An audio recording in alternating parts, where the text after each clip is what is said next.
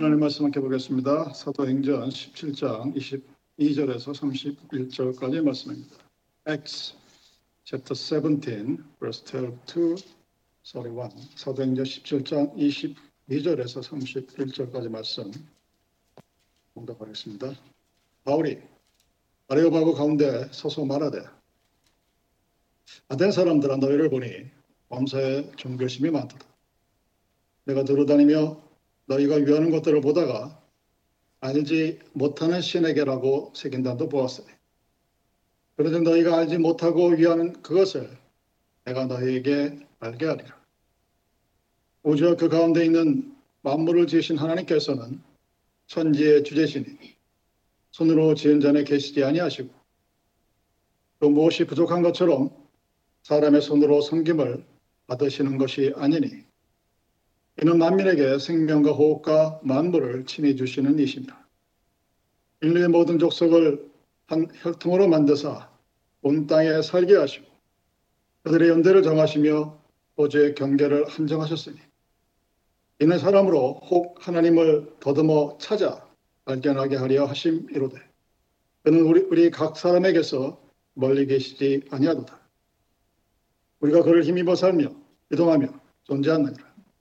너희 시인 중 어떤 사람들의 말과 같이 우리가 그의 소생이라 하니 이와 같이 하나님의 소생이 되었은즉 하나님을 금이나 은이나 오래다 사람의 기술과 고안으로 새긴 것들과 같이 여길 것이 아니니라.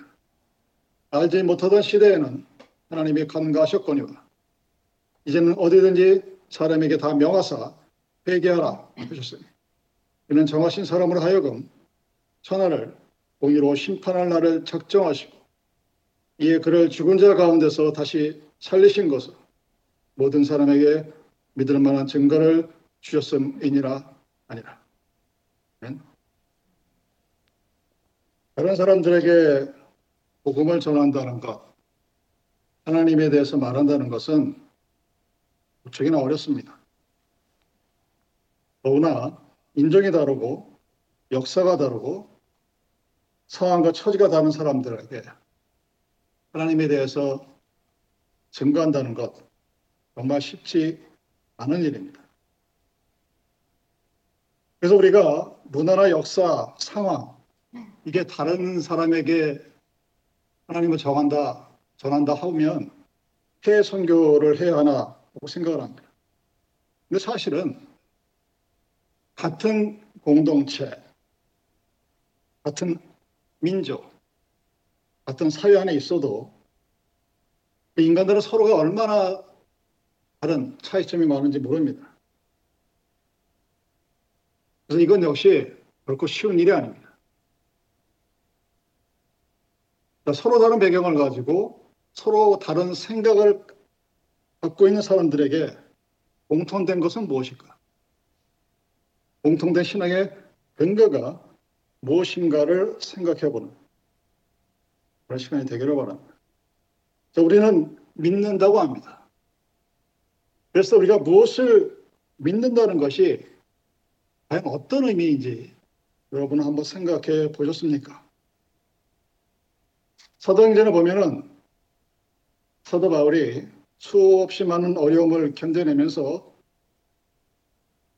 그에게 맡겨진 역할을 감당해 나갑니다. 다양한 사람들을 만나서 아주 다양한 방법으로 하나의 방법이 아니라 다양한 방법으로 하나님의 복음을 전합니다. 본문에서 바울은 아테네, 아센에 도착하죠. 이전에 데살로니가에서의 심한 박해가 있었고 베레에서도 유대인들의 반대가 아주 심했습니다. 그러한 상황에서 바울이 급히 옮겨간 곳이 바로 아센, 아테네였습니다. 지금도 그 예전부터 지혜의 도시로 이름난 그런 곳이었죠. 그 사람들은 우리가 지혜의 도시라는 그 명성을 붙들고 삽니다. 그래서 사도 바울이 그것을 만난 사람들은 사도 바울의 전한 말을 받아들려고 하는 것이 아니라 꼬투리를 잡고자 하는 헬라 철학자들을 만납니다. 그래서 헬라 철학자들이 보기에 자신이 이해할 수 없기 때문에 사도 바울을 거짓말장애로, 허풍장애로 몰아붙입니다. 그래서 이 사람을 골탕 먹일 의도를 가지고 아레오바그라는 광장으로 데려갑니다. 그래서 예수가 부활했다느니 뭐 다시 살아났다느니 하늘에 올라갔다니 하는 이런 허풍쟁이를 공개적으로 망신시켜줄 작정으로 아레오바고라는 광장에 데려갑니다. 필라로 치면 뭐 Love Park 같은 정도 되겠죠. 자, 유대인 회당에서만 복음을 전하는 바울입니다. 그 바울이 지혜의 도시 중심부에서 자신과는 전혀 다른 철학과 역사적 배경과 민족적 배경을 갖고 있는 사람들에게 복음을 전파합니다. 하나님에 대해서 증거합니다. 그때 바울은 먼저 그 아테네 사람들이 갖고 있는 종교성을 칭찬합니다. 대단하다. 무언가 섬긴다는 것, 그 섬긴다는 것에 대한 열심, 이런 종교성에 대해서 아테네 사람들을 칭찬합니다. 그러면서 그들은 또한 동시에 바울은 그들이 가지고 있는 그 종교성이 무엇인가에 대한 의문을 말합니다. 그리고 그 근거로서 알지 못하는 신을 섬기는 그들의 어리석음을 꼬집습니다. 사실 조금만 생각해 보면 굉장히 이상한 일이죠. 정말로 신심이 깊고 믿는 마음이 깊고 그런 행동을 하는 사람인데 알지 못하는 신에게 한다. 조금만 떨어져 생각하면 야 이건 정말 이상한 일이다 하고 생각해야 됩니다. 그리고 그런 짓을 하지 말아야 되는데 그런 생각조차가 없습니다. 그래서 알지 못하는 신이라 할지라도 나는 믿는다 하면서 자신의 종교성을 자랑하게 되는 것입니다. 사도 바울이 너희들이 가지고 있는 그 종교성이 무엇인가에 대해서 이제 앞으로 내가 말하겠다 하고 나서게 되는 것입니다. 그래서 알지 못하는 신을 섬기는 그들의 대단한 종교성에 대해서 너희들은 과연 무엇을 알아야 하고 무엇을 섬겨야 하는지 그에 대해서 선포하는 것입니다. 여러분 사도 바울이 복음의 핵심은 예수의 부활입니다. 사도 바울의 핵심이 뿐만 아니라 성경이 증거하는 것이 예수가 우리를 위해 죽었고 희생양으로 다시 죽었지만 살아나. 그리고 지금도 우리야 성령을 통해서 영원히 함께 하시고 언젠가 오셔서 우리를 치워 심판하겠다는 것이 사도 바울의 핵심입니다. 복음의 핵심인데 이 연설에서는 예수의 옛자도 나오지 않아요. 그리고 사도 바울이 늘상 써먹던 것처럼 유대인의 전승에 기대해서 예전에 누가 이랬다는 식의 역사도 즉 이스라엘 역사도 나타나지 않습니다. 왜 그럴까? 이유는 하나죠. 아테네 사람들은 유대적인 배경이나 예수에 대한 이해가 없는 사람들입니다. 그 사람들에게 대해서 옛날에 유대 민족이 이랬고 예수가 이랬고 얘기해봤자 들어가지가 않습니다. 그래서 예수님의 예자도 끊이지 않으면서 하나님의 복음에 대해서 설명합니다. 우리가 섬길 대상은 누구냐? 하나님이다. 그럼 왜 하나님을 섬기하느냐? 그 이유는 그가 하나님이 나의 주인이기 때문에 이것이 사도 바울이 전하는 복음의 핵심이었습니다. 본문에서는. 하나님이 우주와 그 가운데 있는 만물을 지었다라고 얘기합니다. 하나님은 creator고 우리는 created라는 사실을 아테네 사람들에게 말하면서 그 하나님을 알아야 되고 받아들여야 된다고 얘기합니다. 자기의 주인을 알아볼 수 있는 사람은 그 사람부터 지음받은 사람입니다. 당연한 겁니다. 근데 이 문제가 뭐냐면 이 종교심이 강한 아테네 사람들 그리고 현대의 교인들은 마치 내가 하나님에게 큰 도움을 주는 것처럼 생각합니다. 내가 하는 이 종교적인 행위가 하나님으로 하나님에게 위로를 준다고 착각을 해요. 교회 안 나가던 내가 교회를 나가서 하나님을 기쁘시게 했다고 착각을 합니다. 왜 그럴까요? 하나님을 알고 믿음 생활을 하는 사람, 하나님을 모르고 종교성이 강한 상태에서 믿음 생활하는 사람의 차이가 이것을 만들어냅니다. 천지를 만드신 하나님, 인간의 도움이 필요하지 않는 분입니다. 하나님이 뭔가 부족해서 위로받기 위해서 우리로 하여금 우리 우리 때문에 슬퍼하고 우리 때문에 기뻐하고 우리 때문에 즐거워하기 위해서 우리의 어떤 종교성이 필요하지 않다는 얘기입니다.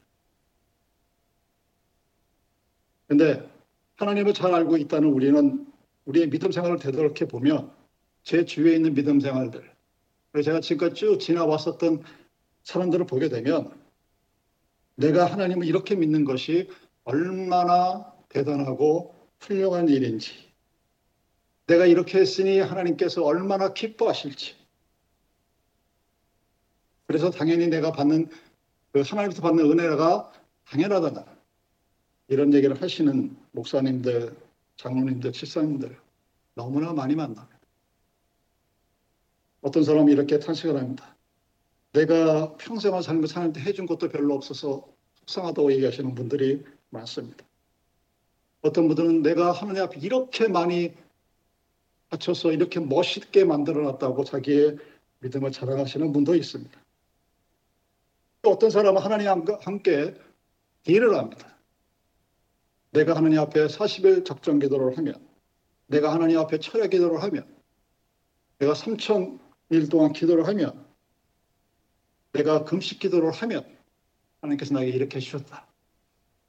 자랑스럽게 얘기합니다. 그래서 우리가 감정 설교를 좋아하는 거예요. 나름대로 효과도 있습니다. 간증 설교는 감동받기가 참 좋습니다. 나와 그 설교라는 사람을 동일시시켜서 나도 저렇게 하면 저렇게 될 수 있겠구나. 전혀 나쁘다고 얘기할 수는 없겠지만 조심해야 될 포인트가 분명히 있습니다. 바로 내 행위와 믿음에 대한 하나님의 보상 이런 프레임으로 여러분의 종교성을 시험하려고 하지 마시기 바랍니다. 이런 모습은 본문에 나오는 알지 못하는 신을 섬기고 있는 것과 마찬가지가 아닌가 하는 의문을 들게 합니다. 우리는 내가 한 일들이 하나님의 어떤 부족함을 내가 메꿔 주었으니까 하나님이 나에 대해서 어떤 부족한 것을 내가 내 나름의 열심으로 메꿔 주었으니 하나님으로부터 상을 받아야 된다고, 은혜를 받아야 된다고 생각하고 있는 것은 아니지. 내가 아니면 누가 하나님을 하나님으로 대접하겠느냐 하면서 미세를 떠시는 그런 모습은 아니지. 사도 바울이 하나님의 주인, 즉 창조주, 크리에이터 하나님을 얘기하죠. 그래서 두 가지를 얘기합니다. 첫 번째가 하나님의 보편성입니다. universal. 모, 온 우주가 다 그리고 완전성, perfection. universal과 perfection이 하나님에 대한 모습입니다. 그러니까 하나님은 그 자체로서 부족함이 없어요. 그래서 인간에게 의지하지 않습니다. 이게 완전한 모습입니다. 그리고 만물과 만민을 창조하시고 모든 족속을 하나의 혈통으로 만들었다는 것이 바로 하나님의 보편성을 말합니다. 그런 의미에서 하나님의 피조물로 태어난 우리는 하나입니다. 겉으로 드러나는 여러 가지 인종적인, 성적인, 사회적인, 경제적인 차이들은 다 기차적인 것들. 우리는 나 같은 하나님의 자녀입니다. 그래서 하나님 우리를 사랑하십니다. 그리고 그 사랑 안에는 차별이 없습니다. 하나님의 사랑은 차별이 없고 인간의 사랑은 차별이 있습니다. 그것이 요한복음 14장에서 나타납니다. 요한복음 14장 12절 이하에서 하나님이 우리를 어떻게 사랑하는지, 우리를 우리가 필요로 하는 것을 어떻게 채워주는지에 관해서 말씀하십니다. 그것을 내가 아버지 안에, 너희가 내 안에, 내가 너희 안에 있는 것을 알리라 라고 말씀합니다. 이것이 바로 하나님이 말하는 우리들에 대한 하나님의 사랑입니다. 우리가 하나님 안에 있습니다. 하나님이 우리 안에 있습니다. 그리고 그러한 진리가 이루어진 것은 바로 예수 그리스도의 죽음과 부활을 통해서 우리에게 가져온 구원으로 이루어졌다는 사실입니다. 죄로 멀어졌던 우리가 하나님을 잘 알지 못했었는데 하나님의 관계가 회복되어지고 하나님과 함께 있게 되었다. 사랑하는 여러분, 그래서 내가 구원받았다는 고백은 감정의 고백이 아닙니다. 몇 날, 며칠, 몇 시에 내가 구원받았다는 나의 자각이 아닙니다. 나의 지성과 이성이 하나님을 알게 되었다는 고백입니다. My intelligence and my reason. 생각해보고 고민해보고 따져보니 아 내가 하나님을 알게 되었다는 고백이 바로 구원에 대한 믿음의 고백입니다. 그리고 그 이어지는 고백 후에 이어지는 믿음의 생활을 통해서 내가 구원받은 하나님이 어떤 분으로 알고 있는지를 삶을 통해서 증거하는 것입니다. 믿음의 고백과 삶의 실천을 통해 내가 하나님을 어떻게 믿고 있는지 주위 사람들에게 알려주는 것입니다. 제가 늘상 얘기해서 여러분 듣기 싫어하는 것처럼 하나님을 믿는 사람과 믿지 않는 사람의 삶의 차이가 무엇인가를 나타내게 해주는 것은 내 지성과 이성으로 통해서 하나님이 나를 구원했다는 고백을 인정하는 것으로부터 출발합니다. 자, 이렇게 맺어진 하나님과 나와의 관계는 우상의 모습을 만들고 그 상 앞에 엎드려 절하는 것과는 차원이 다릅니다. 어떤 형상을 만들어 놓고 그것이 하나님이냐, 그리고 그 앞에서 뭔가 행위를 하는 것이 자기의 믿음의 강도를 드러낼 것처럼 하는 것은 기독교가 아닙니다. 사도 바울이 그런 것으로부터 돌아서라라고 얘기합니다. 하나님을 안다는 것, 하나님을 믿는다는 것은 하나님과의 새로운 관계를 의미하며 동시에 잘못된 관계와의 단절을 의미합니다. 여러분 신앙의 처음 순간에 회개가 필요할 수밖에 없는 이유가 바로 이 때문입니다. 내가 잘못 알고 있었던 것, 내가 잘못된 관계를 가지고 있었던 것에 대해서 그 오래된 악습을 버리는 것입니다. 알지 못하고 아는 척했던 하나님의 모습을 분명히 하는 것입니다. 내가 하나님을 위해서 했던 것 같은 행동들이 잘못된 것을 깨닫는 것입니다. 그래서 항상 누군가의 머리를 조아리고 누군가의 도움을 간구하고 내가 원하는 것을 하나님을 통해서 이루고자 하는 그 모든 잘못된 행위들을 하나님 앞에 고백하는 것입니다. 그리고 나서 나와 내 가까이에 있는 우리 안에 있는 하나님을 만나야 합니다. 왜냐하면 하나님은 내가 항상 너와 함께 있을 것이라고 내가 믿은 것이 아니라 하나님이 약속하셨기 때문에 그 관계를 이어가는 것이 올바른 믿음입니다. 그 말을 내가 어떻게 믿습니까? 사도 바울은 그 증거가 부활하신 예수라고 말하는 겁니다. 우리가 부활절을 1년에 한 번 지나가는 기념일로 지키는 한 우리는 이러한 삶의 아름다움을 누릴 수가 없게 됩니다. 죽음과 죽음에서 그를 일으키신 하나님의 역사가 천하를 공의로 심판하라고 작정하시고 이에 그를 죽은 자 가운데서 다시 살리셨다는 사도 바울의 말씀으로 증언되는 것입니다. 그래서 우리가 회개하고 하나님께 돌아와서 그를 섬긴다는 것은 예수 그리스도를 통해서 이미 증거된 하나님의 공의와 심판, 즉 righteousness and judgment에 대해서 내가 그것을 믿는다고 고백하는 것입니다. 여러분, 우리는 무엇을 믿는다고 말합니다. 여러분 무엇을 믿습니까? 여러분이 하나님을 믿는다고 했을 때 그 믿는다는 의미가 과연 무엇입니까? 자, 우리가 무엇을 믿는다? 우리가 믿는 것이 무엇인가? 이것은 별개의 질문이 아닙니다. 동전의 양면이에요. Two sides of coin. 같은 질문입니다. 우리는 전능하신 하나님 창조주를 믿습니다. 그리고 그 하나님을 믿는다는 것은 그가 온전하고 퍼펙션하고 그가 모두를 사랑하고 그가 우리에게 찾아와 하셨다는 것을 믿습니다. 그리고 그 믿음을 위해서 그가 이 악한 세상에서 하나님의 공의를 베푸셨다는 것을 믿는 것입니다. 그래서 여러분들이 나는 창조주 하나님을 믿습니다 하는 것은 말이나 의식이나 섬김의 행위를 통해서 드러나는 것이 아닙니다. 베드로전서 3장 13절과 22절에 나타난 것처럼 예수의 죽음과 우리의 행위가 필연적인 연관성이 있음을 얘기합니다. 죽기까지 고난을 당하신 예수님을 이야기하면서 선을 행하다 고난을 받는 것이 하나님의 뜻이라면 악을 행하다 고난 받는 것이 낫다라고 베드로가 얘기합니다. 자, 예수님의 죽으심으로 하나님의 구원을 얻은 우리 그와 같이 하나님의 정의와 하나님의 선을 이 땅 위에서 행하면서 살아야 합니다. 그것이 하나님 안에 있는 사람이 할 일입니다. 하나님 바깥에 있는 사람들은 오직 자기만을 위해서 할 수 있겠죠. 자, 구원은 하나님의 은혜로 아무런 대가 없이 우리에게 주어졌지만 여러분 믿음은 저절로 믿어지지 않습니다. 아는 것으로 날리지로서 끝나지도 않습니다. 그래서 사도 바울은 오늘 여전히 알지 못하는 신을 섬기고 있는 우리들에게 우리가 섬기는 하나님이 어떤 존재이며 그것이 나에게 무엇을 요구하고 있는지를 묻고 있는 것입니다. 그런 안도현이라는 시인이 연탄재라는 아주 짧은 시에서 이렇게 얘기합니다. 연탄재가 무엇인지 모르는 분이 있을지 모르겠는데 꼬마들은 옛날 다 연탄을 피우고 살았죠. 시의 내용은 이렇습니다. 연탄재 함부로 차지 마라.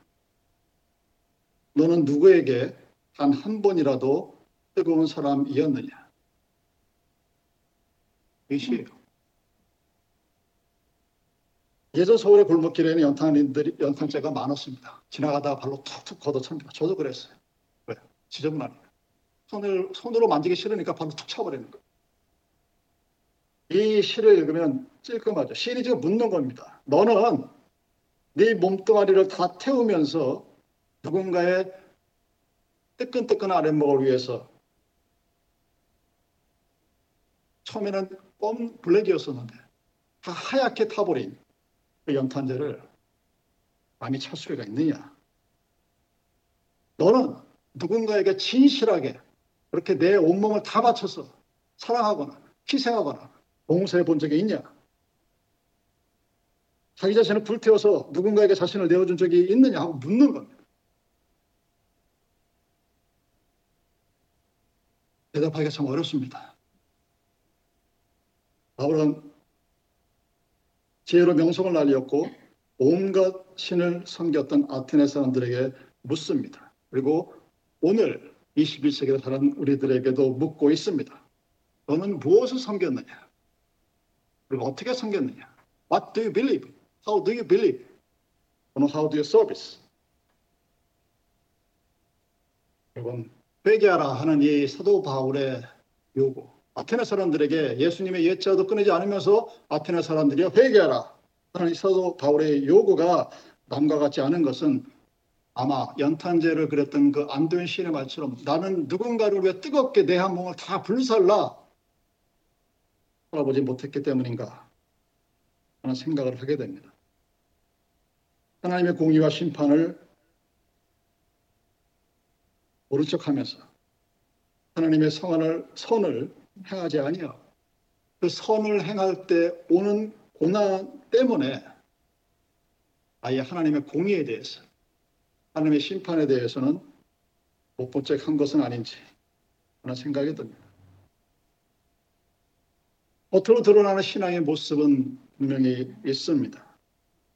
그런데 나의 삶은 내가 하나님 전능하신 그 안에 있다는 것을 드러내지 못합니다. 나는 하나님을 믿는다고, 하나님에 대해서 안다고, 성경 유신조건에 대해서 내가 박사라고 써줄 수 있는지는 모르겠지만, 알지 못하는 신을 섬기는 그 아테네 사람들의 모습과 별로 다르지 않은 모습을 보았기 때문인지도 모릅니다. 과연 나는, 과연 우리들은 하나님을 제대로 알고 있었던 것일까?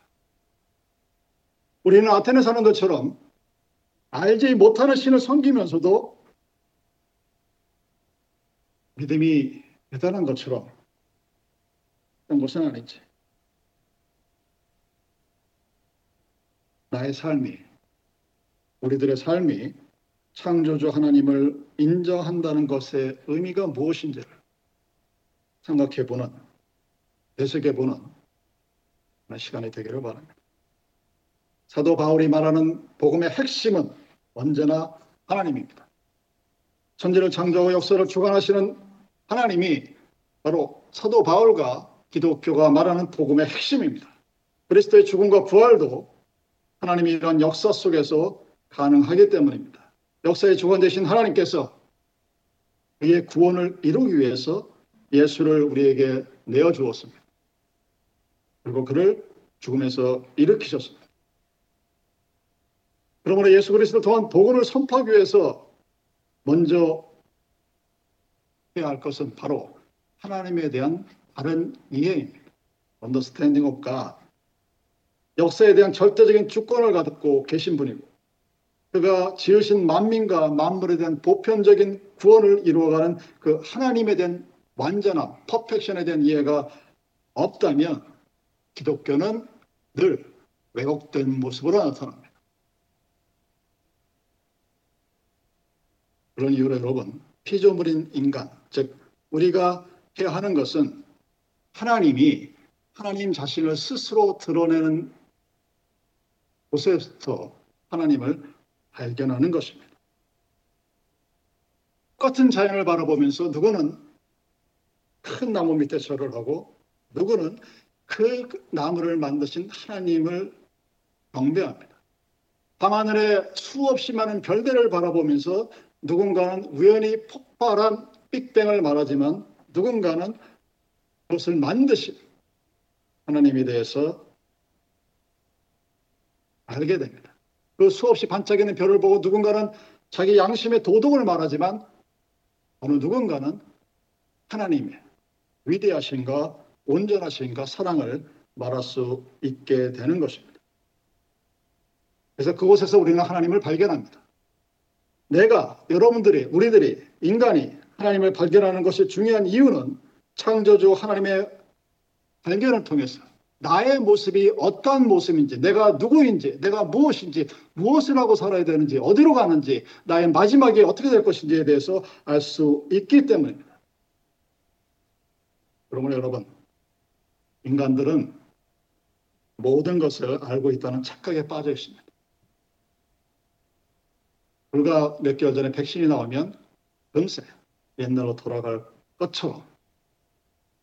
근데 아직도 페니실린이 나왔을 때 인류는 더 이상 병마의 위협으로부터 해방되었다. 저는 지금 생각하면 시건방진 얘기지만 당시에는 환호했다. 이 인간의 착각들. 그래서 예나 지금이나 많은 사람들이 나는 모든 것을 다 알고 있다. 나는 모든 것을 컨트롤할 수 있다. 나는 내 인생의 내 운명의 주인은 바로 나다라고 얘기할 수 있다 하더라도 언제나 우리 피조물인 인간에게 요구되는 것이 무엇입니까? 바로 하나님께로 돌아가는 것입니다. 인간의 행위나 섬김이 하나님의 부족함과 아쉬움을 보충할 수 없다는 엄선한 지성과 이성을 통한 깨달음입니다. 하나님을 어떻게 섬길 것인가? 하나님 앞에 돌아가십시오. 엄선한 이성과 지성의 작업 back to your God with humble. Gracias.